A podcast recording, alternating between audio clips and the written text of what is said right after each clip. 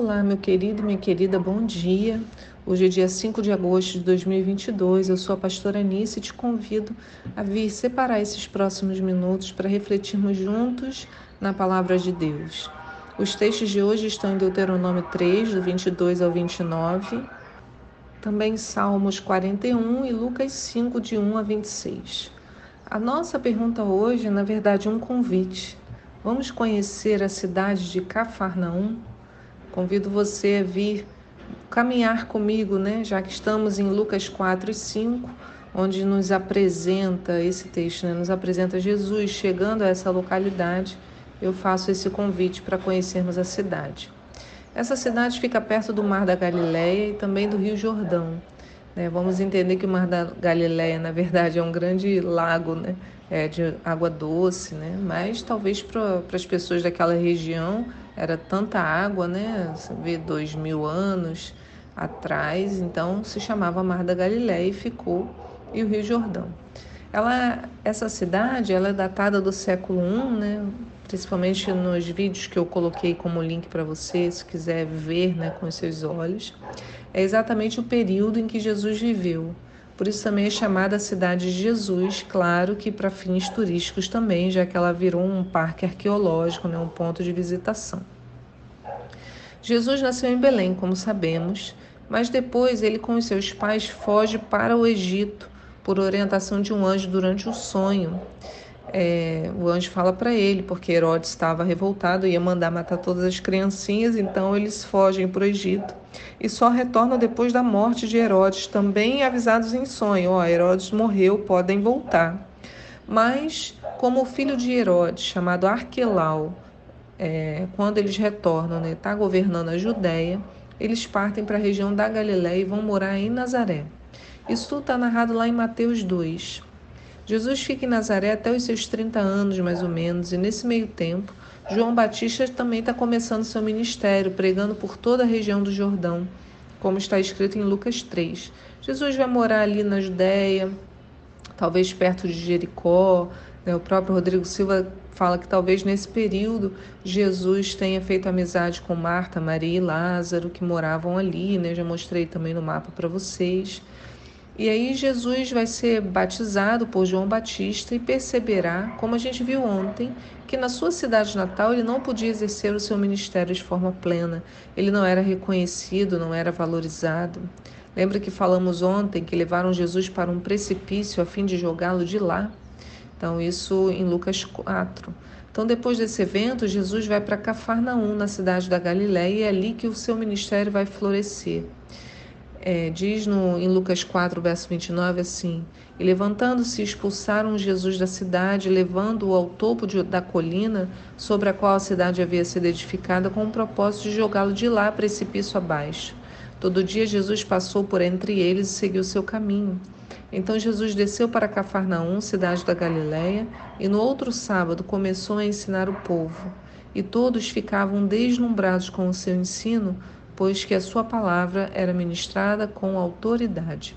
Então, Jesus é muito bem recebido né, inicialmente em Cafarnaum. As pessoas ficam abertas ao que ele tinha a dizer. Nesse lugar também Jesus vai chamar alguns dos seus discípulos, como Mateus, André, Pedro. Por essa região também passava a importante Via Mares, que era uma estrada que ligava o Egito até a Síria.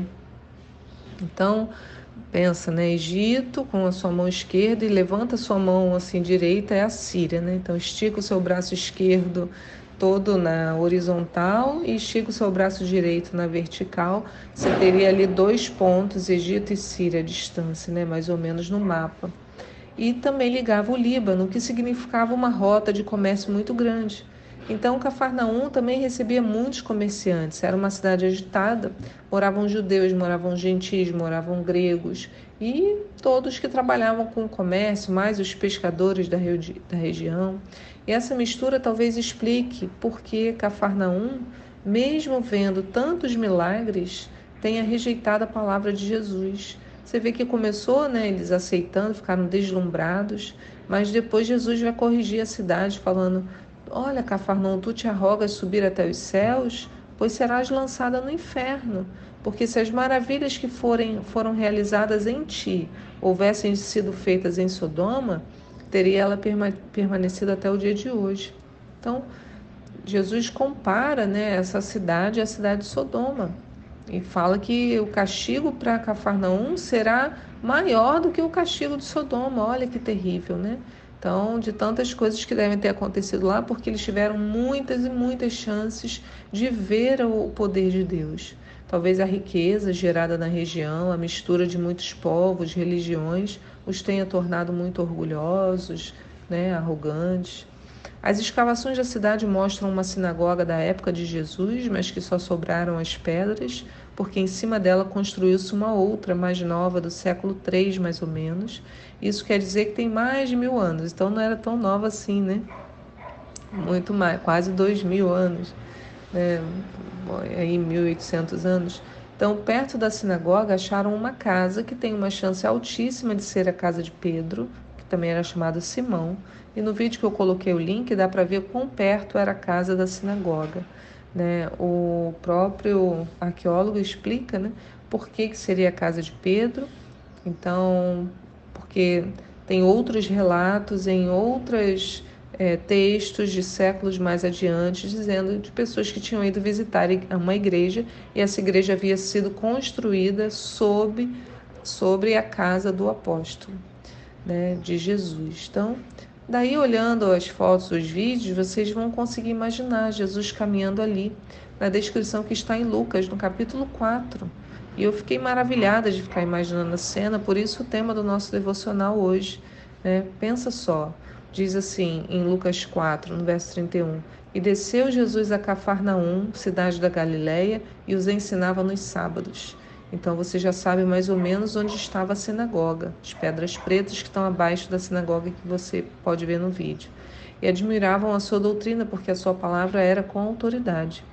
E estava na sinagoga um homem que tinha o espírito de um demônio imundo. E exclamou em alta voz, dizendo: oh, que temos nós contigo, Jesus Nazareno? Vieste a destruir-nos? Bem sei quem és, o Santo de Deus. E Jesus o repreendeu, dizendo: Cala-te e sai dele. E o demônio, lançando-o por terra no meio do povo, saiu dele sem lhe fazer mal. E veio um espanto sobre todos, e falavam uns com os outros, dizendo: Que palavra é esta? Que até os espíritos imundos manda com autoridade e poder, e eles saem. E a sua fama divulgava-se por todos os lugares em redor daquela comarca. Ora, levantando-se Jesus da sinagoga, entrou na casa de Simão, que é Pedro e aí você sabe agora onde era a sinagoga e onde era a casa, que elas eram muito próximas. Jesus foi caminhando, entrou na casa de Pedro e a sogra de Pedro, também chamada Simão, estava enferma com muita febre e pediram a Jesus, né? Poxa, cura. E ele, inclinando-se para ela, repreendeu a febre e esta a deixou. E ela, levantando-se logo, servia-os. Coisa mais linda, né? Somos curados para servir.